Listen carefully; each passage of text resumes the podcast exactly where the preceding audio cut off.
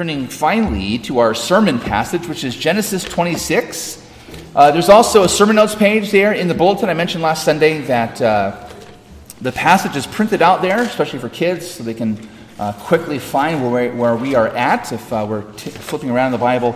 Uh, just easy for them to reference that. So the first page there has the passage, kids. You want to take some notes and, and uh, be able to have it just right in front of you for easy seeing. So, Genesis chapter 26, let's pick up and begin reading at verse 1. We're going to read uh, down through verse number 33.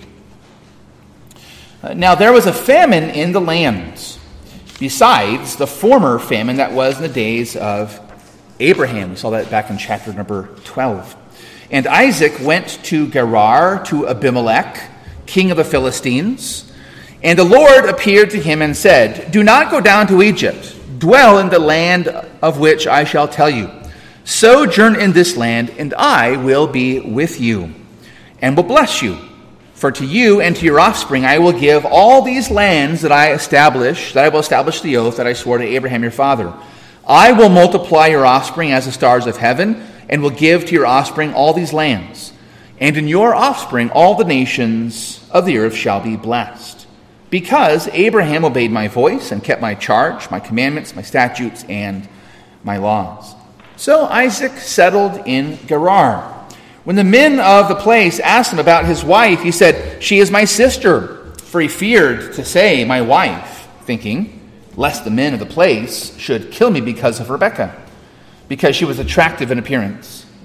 When he had been there a long time, Abimelech, king of the Philistines, looked out of a window and saw Isaac laughing with Rebekah, his wife. So Abimelech called Isaac and said, Behold, she is your wife.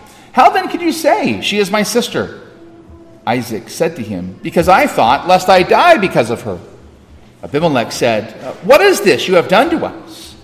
One of the people might easily have lain with your wife, and you would have brought guilt upon us. So Abimelech warned all the people, saying, Whoever touches this man or his wife shall surely be put to death. And Isaac sowed in that land and reaped in the same year a hundredfold. The Lord blessed him. And the man became rich and gained more and more until he became very wealthy. He had possessions of flocks and herds and many servants, so that the Philistines envied him. And the Philistines had stopped and filled with earth all the wells that his father's servants had dug in the days of Abraham his father. And Abimelech said to Isaac, Go away from us, for you are much mightier than we. So Isaac departed from there and encamped in the valley of Gerar and settled there. And Isaac dug again in the wells of, uh, again the wells of water that had been dug in the days of Abraham his father, which the Philistines had stopped after the, de- the death of Abraham. And he gave them the name that his father had given them. But when Isaac's servants dug in the valley and found there a well of spring water, the herdsmen of Gerar quarreled with Isaac's herdsmen, saying, The water is ours. So he called the name of the well Esek, because they contended with him. Then they dug another well, and they quarreled over that also. So he called its name Sitnah. And he moved from there and dug another well, and they did not quarrel over it. So he called its name Rehoboth, saying, for now the Lord has made room for us, and we shall be fruitful in the land. From there he went up to Beersheba, and the Lord appeared to him the same night and said, I am the God of Abraham your father. Fear not, for I am with you, and will bless and multiply you, uh, your offspring, for my servant Abraham's sake. So he, Isaac, built an altar there, and called upon the name of the Lord, and pitched his tent there, and there Isaac's servants dug a well.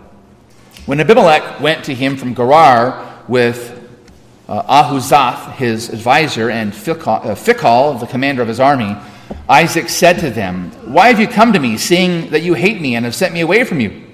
They said, We see plainly that the Lord has been with you. So he said, Let there be a sworn pact between us, between you and us. Let, it, let us make a covenant with you, that you will do us no harm, just as we have not touched you and have done to you nothing but good and have sent you away in peace. You are now the blessed of the Lord. So he made them a feast, and they ate and drank. In the morning they rose early and exchanged oaths, and Isaac sent them on their way, and they departed from him in peace. That same day Isaac's servants came and told him about the well that they had dug and said to him, We have found water. He called it Sheba. Therefore, the name of the city is Beer Sheba to this day. And all of God's people say, Amen.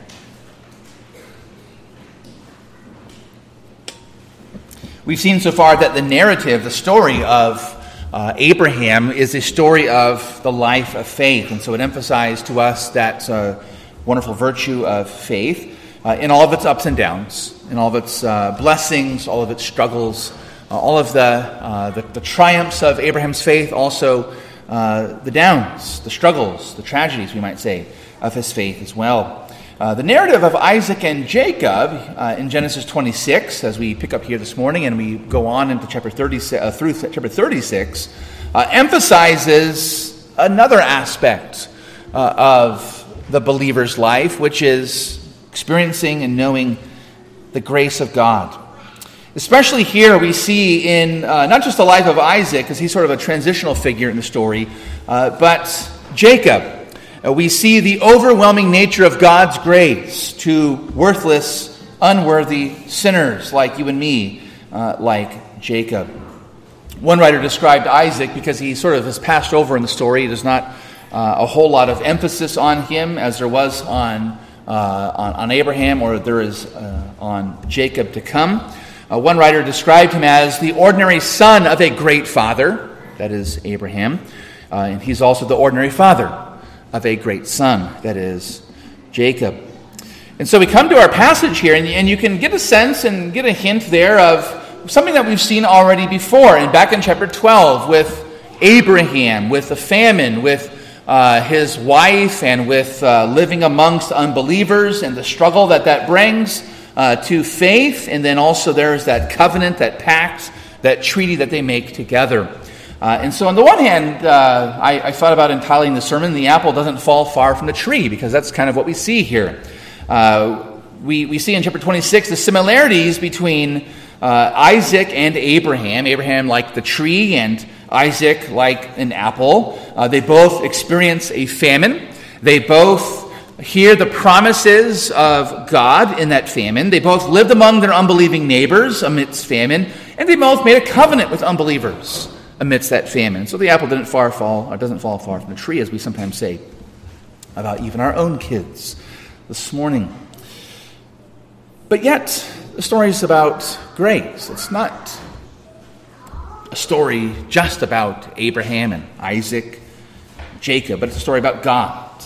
And so we have here grace. While there's this great connection between these two figures of Abraham and Isaac, chapter 12 and now chapter number, number uh, 26, uh, there's something more. Uh, God's word is, as uh, Hebrews tells us, living and active. Living and active. God is at work here. God is at work through his word, through his promises, in the life of Isaac and uh, eventually in the life of his son Jacob. Now, this is a story about God. It's a story about his grace. It's a story about the grace that comes upon grace. As, as John tells us in John's Gospel, chapter 1, the Word became flesh, dwelt among us. We've seen his glory, the glory as of the only Son, full of grace and truth. From his fullness, we've all received grace upon grace. Overwhelming sense, an overwhelming experience of grace. And we see that here the, the, the superabounding grace of God, despite our sin, despite our doubts, despite our rebellion, despite everything that we are in comparison to, uh, uh, to God, God shows his grace. Even more so to Isaac, just like he does, and he's already done, and he will do continually for you and for me. God is a God of grace. Amen? God's a God of grace. This is a story of that grace. And so just want to note here uh, that grace that God uh, uh, confirms here. Notice he also in grace confounds, we'll see, and also finally uh, in his grace he convicts. And so just notice there the sermon outline, if you have that uh, out in front of you, on the back side of that. First of all, there's a grace of God here that confirms, and you see that in the first couple of verses especially. Now there was a famine in the land, just as there had been in the days of Abraham. And so our minds are thrust back to chapter 12 uh, as Abram was called out of Ur of the Chaldeans, and then, uh, and then there was a famine, he was, he was uh, uh, led down into the land of Egypt. Uh, and this time, Isaac begins his journey down the land of the Philistines on the southwest coast of Canaan, just north of Egypt. Yet, with Isaac, the Lord intervenes. Verse 2, notice it tells us that the Lord appeared. The Lord appeared. And it's speaking of what we've already seen multiple times. When the Lord appears, we have a sort of a fancy theological term to describe that appearance of God. You guys remember that, uh, that, that term that we use for that? What does it mean? Uh, uh what's the word that we use to describe God appearing?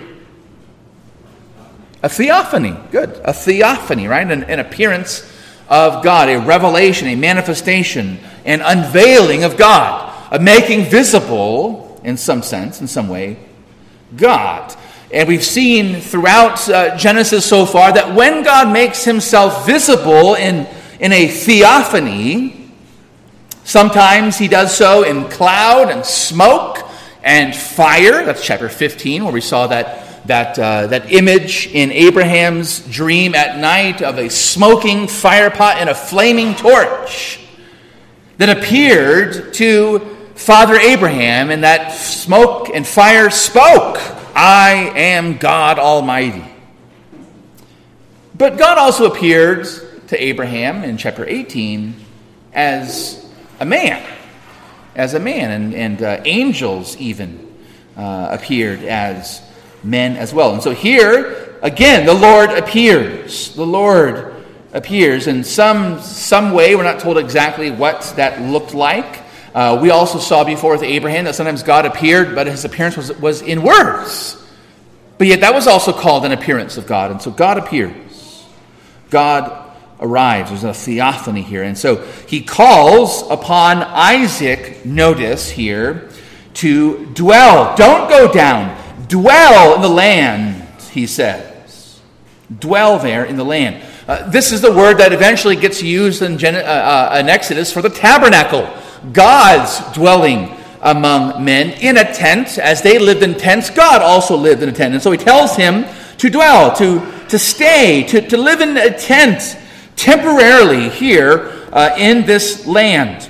Uh, and he also tells him to sojourn, which is later on also used in Exodus. It's the word that describes the Israelites being aliens and foreigners and strangers in a land that was not their own. So there's a famine here.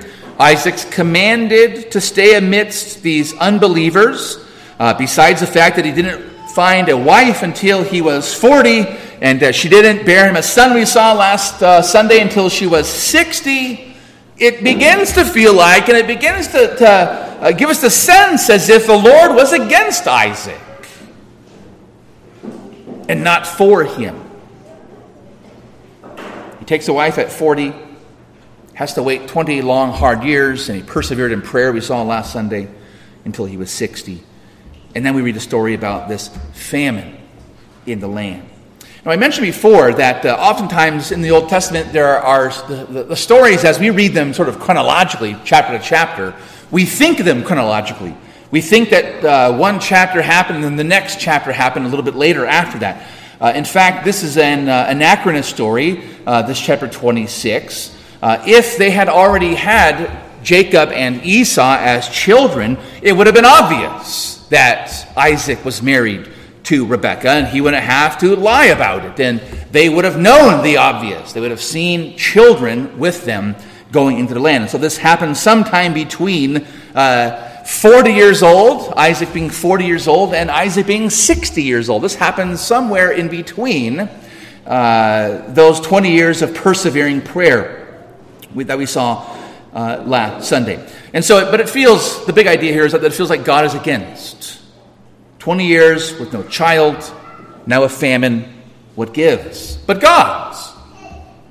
What gives is God's, right? Here is God in His grace. And His grace to confirm what He's already promised is here.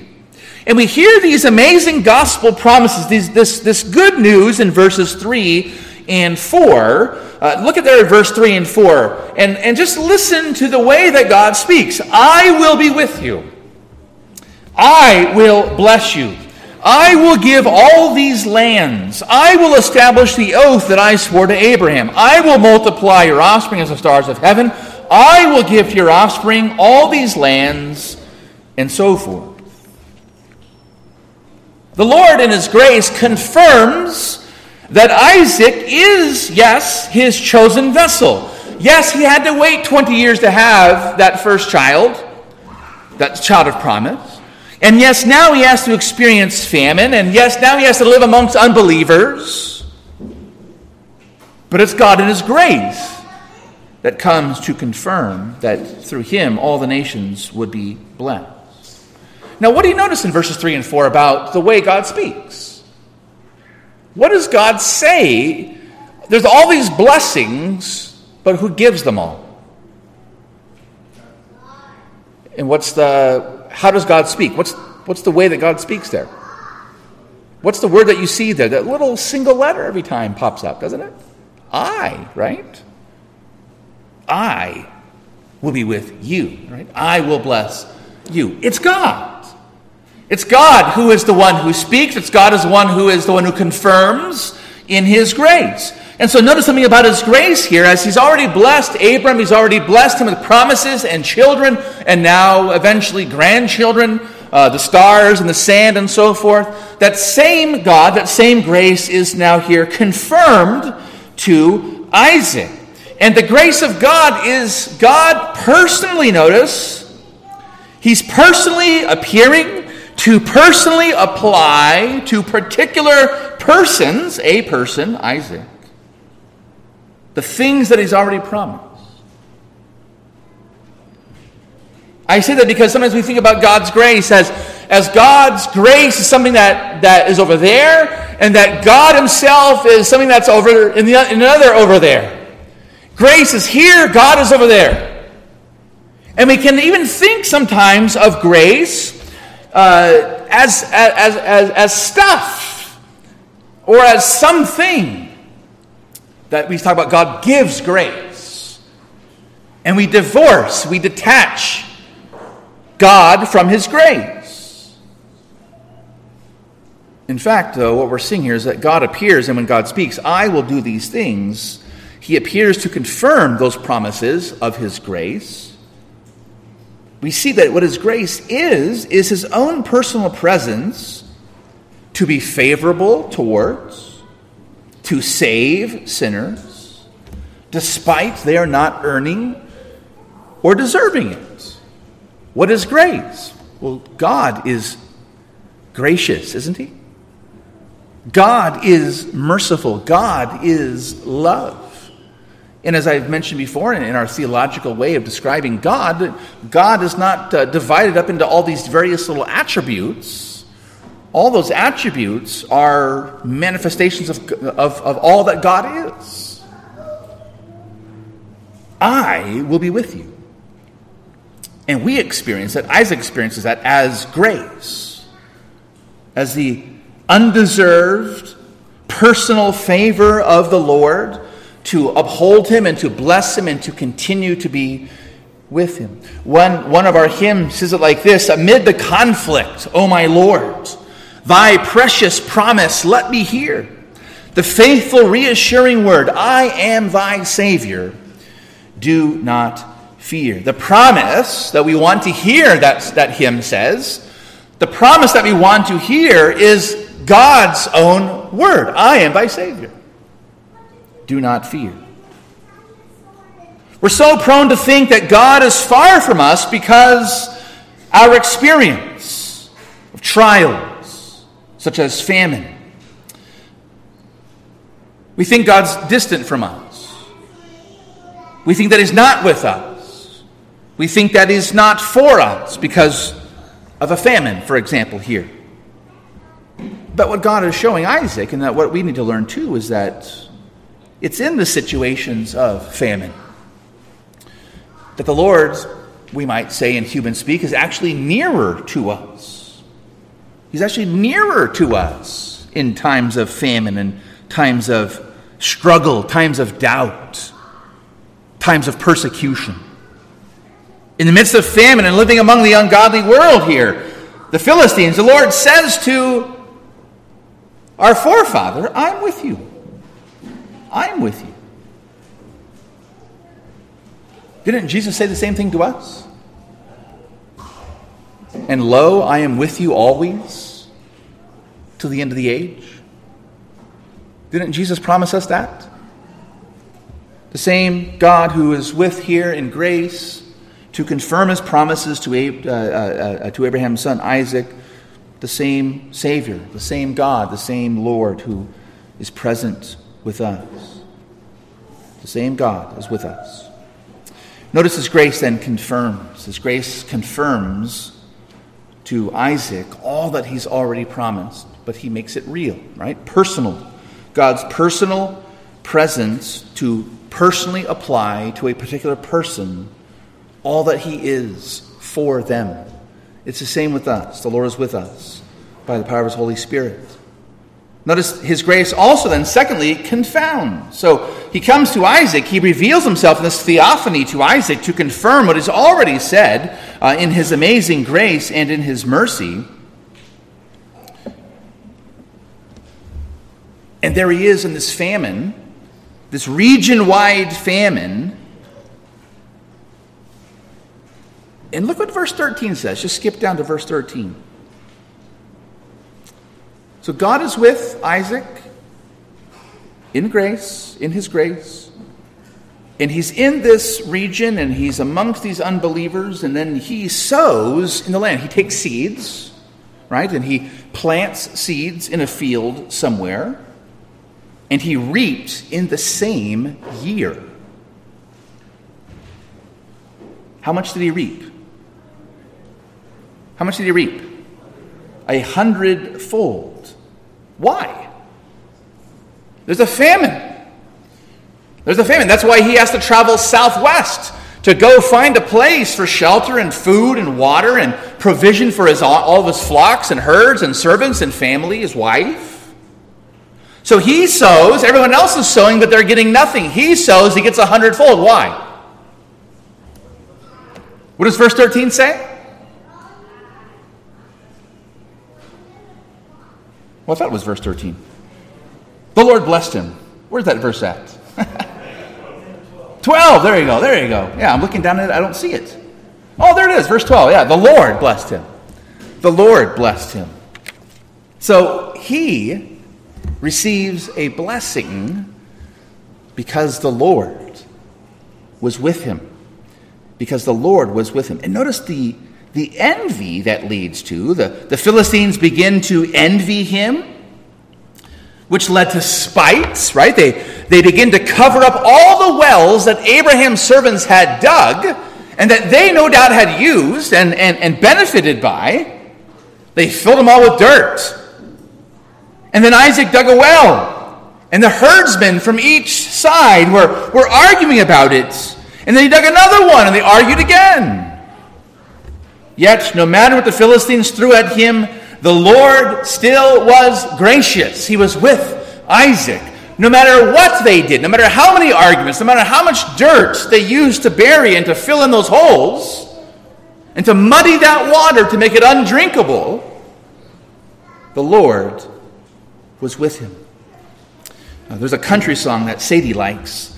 Uh, and I told her I was going to mention this great lyric this morning, and it's, uh, it's something that we all probably know. We've heard it in some way or another, but uh, there, there's a line in one of the songs uh, that, that we listen to in the radio, uh, and it says, uh, The devil wants to take me out of that church, but you can't take the church out of me.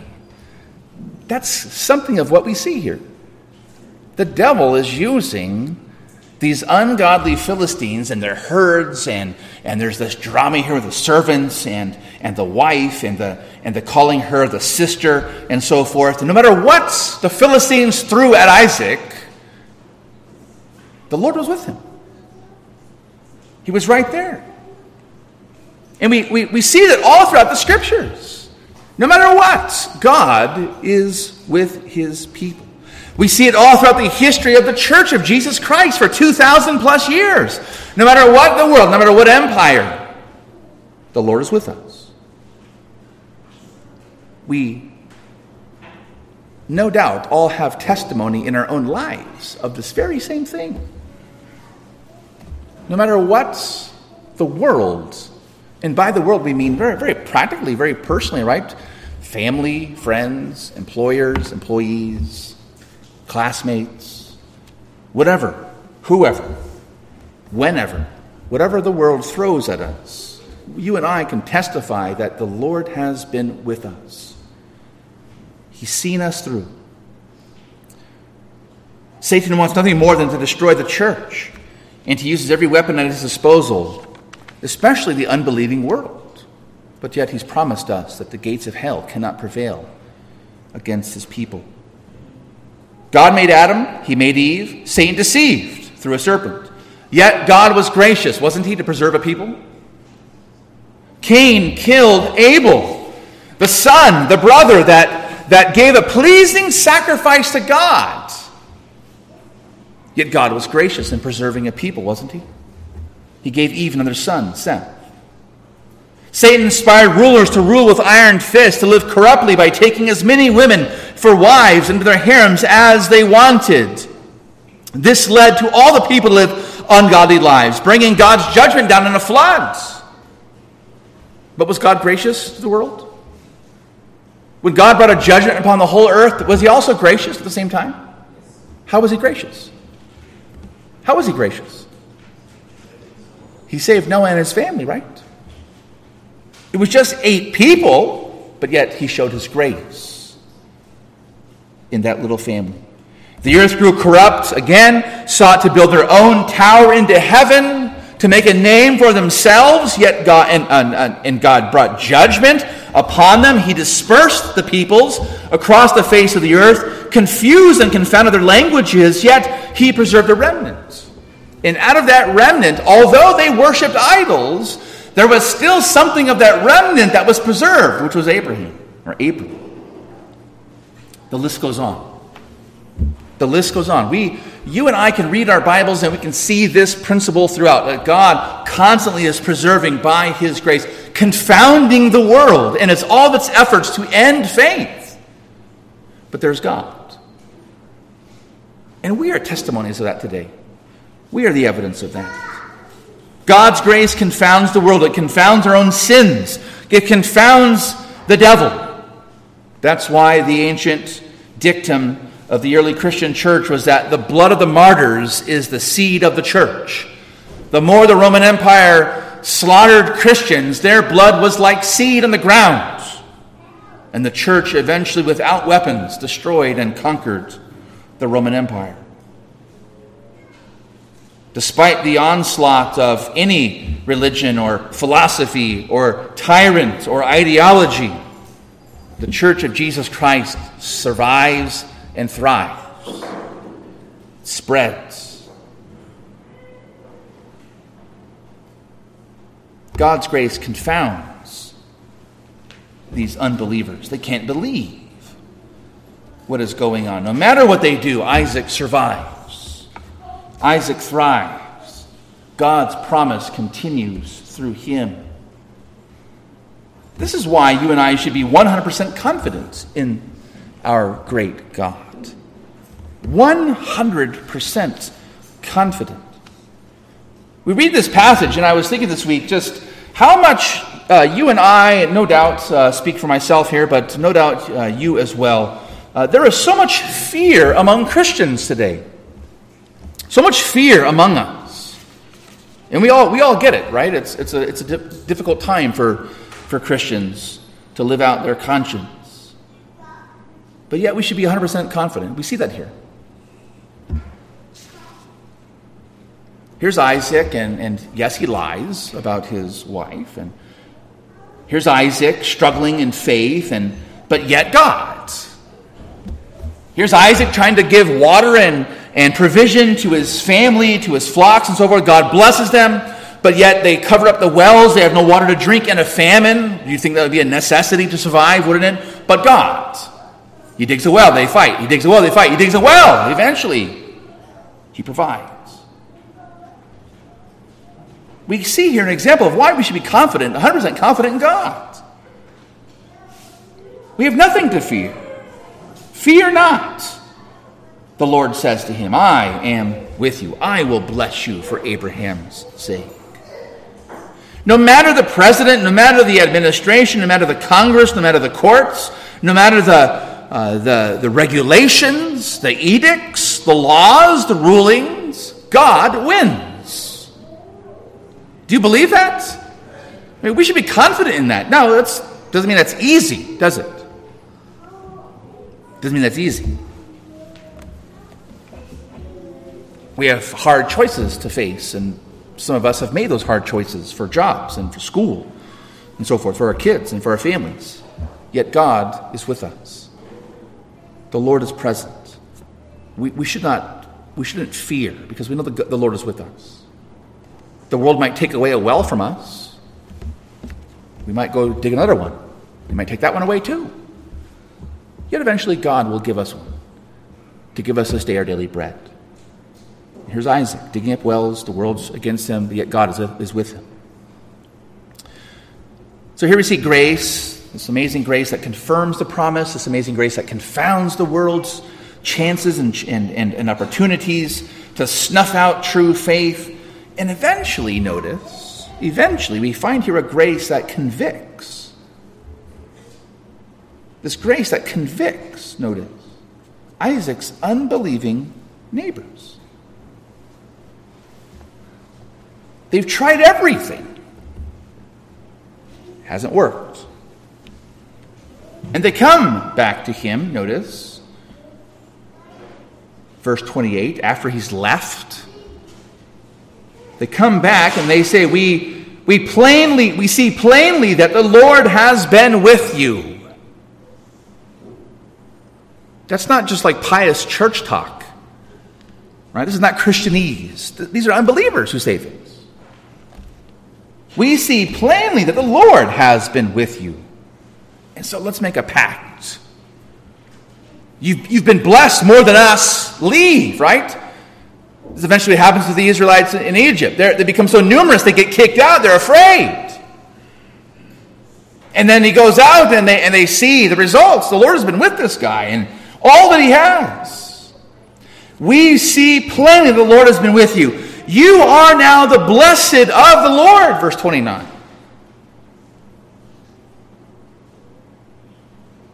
You are now the blessed of the Lord. The grace of God that confirmed the promise to Isaac and upheld him and confounded them now convicts them.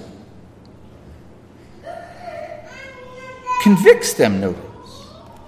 And we see something here already in the Old Testament, something of that that amazing promise that God has made to Father Abraham that, that all the nations of the earth shall be blessed in him. Coming to fulfillment in some small little way here, at least.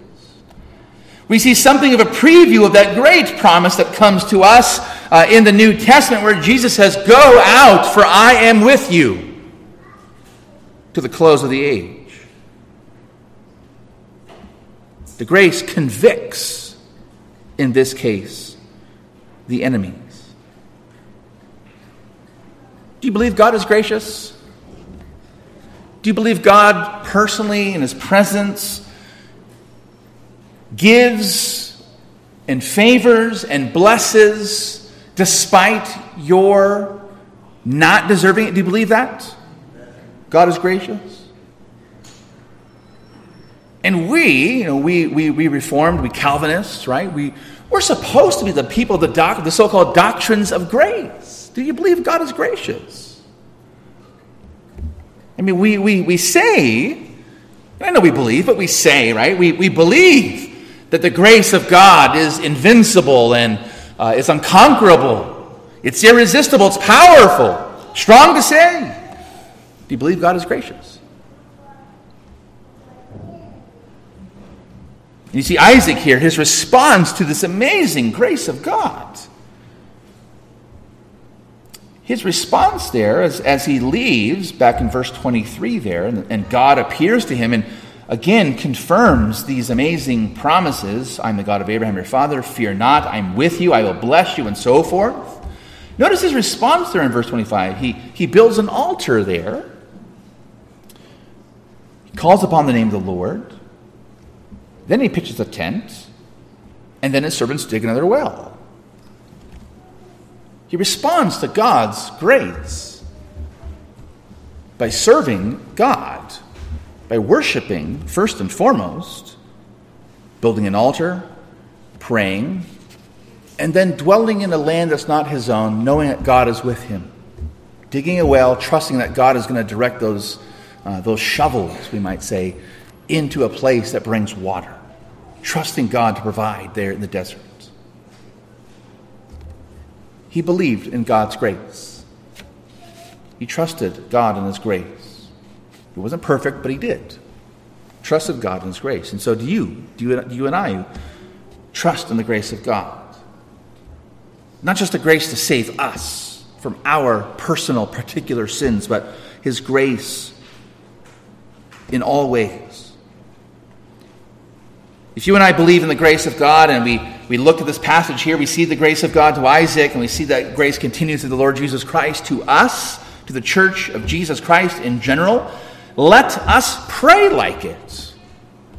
If we believe that God and His grace is so great, let's pray like it. His grace confirms, confirms all that God says. Build an altar, pray. If we believe in the grace of God, let's pray like it. His grace confirms all that He says to us. God, you've promised. You've promised me that my God and the God of my children, you've promised to give this day our daily bread. You've promised never to leave us nor forsake us. And the list goes on. Pray like it. Pray like it. Trust those promises. Tell God those promises. Remind yourself of those promises. Pray like it. If you and I believe and trust and, and, and, and, and embrace the grace of Almighty God, let's be confident in His grace. His grace not only confirms, but it, as we've seen, confounds. Confounds. Be confident. When you get notifications on your phone, when you turn on the news at night, when you click on uh, whatever website you read the news, be confident in the grace of God more than that stuff. The grace of God confounds the world. It may not see, seem like it, or look like it, or feel like it, or sound like it now, but the grace of God confounds. I mean, we just sang this morning about Jesus being king, didn't we? Remember, I asked the kids, you know, what is that? Who's that psalm talking about in Psalm 21? It's singing about Jesus. But we read the news, we listen to whatever pundits and so forth, and we, and we get gloomy and we get glum, and, and, we, and we don't believe that Jesus Christ reigns. The world's going to hell in a handbasket, right? It's never been this bad. I don't know. We have, we have a king upon a throne that can't, he can't be toppled. That's kind of a good news, isn't it? Kind of a good news. Again, doesn't mean it's easy, but we have a king. And by his grace, he confounds the world's wisdom in his time and his plan. And so, if we believe in the grace of God, that God is gracious, personally present with the church, with you and me today, and in us and our families throughout this very coming week, let's pray like it, let's be confident in it, and let's live like it. Because His grace convicts. So Jesus tells us to go out and do good work so that the, the world will see those deeds and glorify our Father in heaven. Well, I'm just a mom, or I'm just a dad, or I, you know, I just work in an office. You know, I, I just sit, I, I just sit, uh, you know, in an office all, all uh, uh, for, for a whole shift, and I just, you know, monitor things. You know, what does my work have to do with Jesus? I'm just a kid, I'm just a student, whatever it is. Live like the grace of God matters. People will see that. Here's Isaac, and you know, just like you and me, he's a sinner. He he lies, he deceives, right? He's afraid. He was afraid. Right? He even admits it. I was afraid. Yet God used him. If God can use this guy, he can use you and me, right? God is gracious. God is gracious. That's the big idea here. Let's trust His grace. Let's believe His grace. And if you're here today, you've never, you've never given your life to Jesus Christ, you've never experienced His amazing grace, that He receives sinners. He welcomes sinners. He loves sinners. He forgives sinners. This is what He says. And this story is just one example of a hundred thousand million examples of His amazing grace. Come to Him and experience that grace too. Let's pray.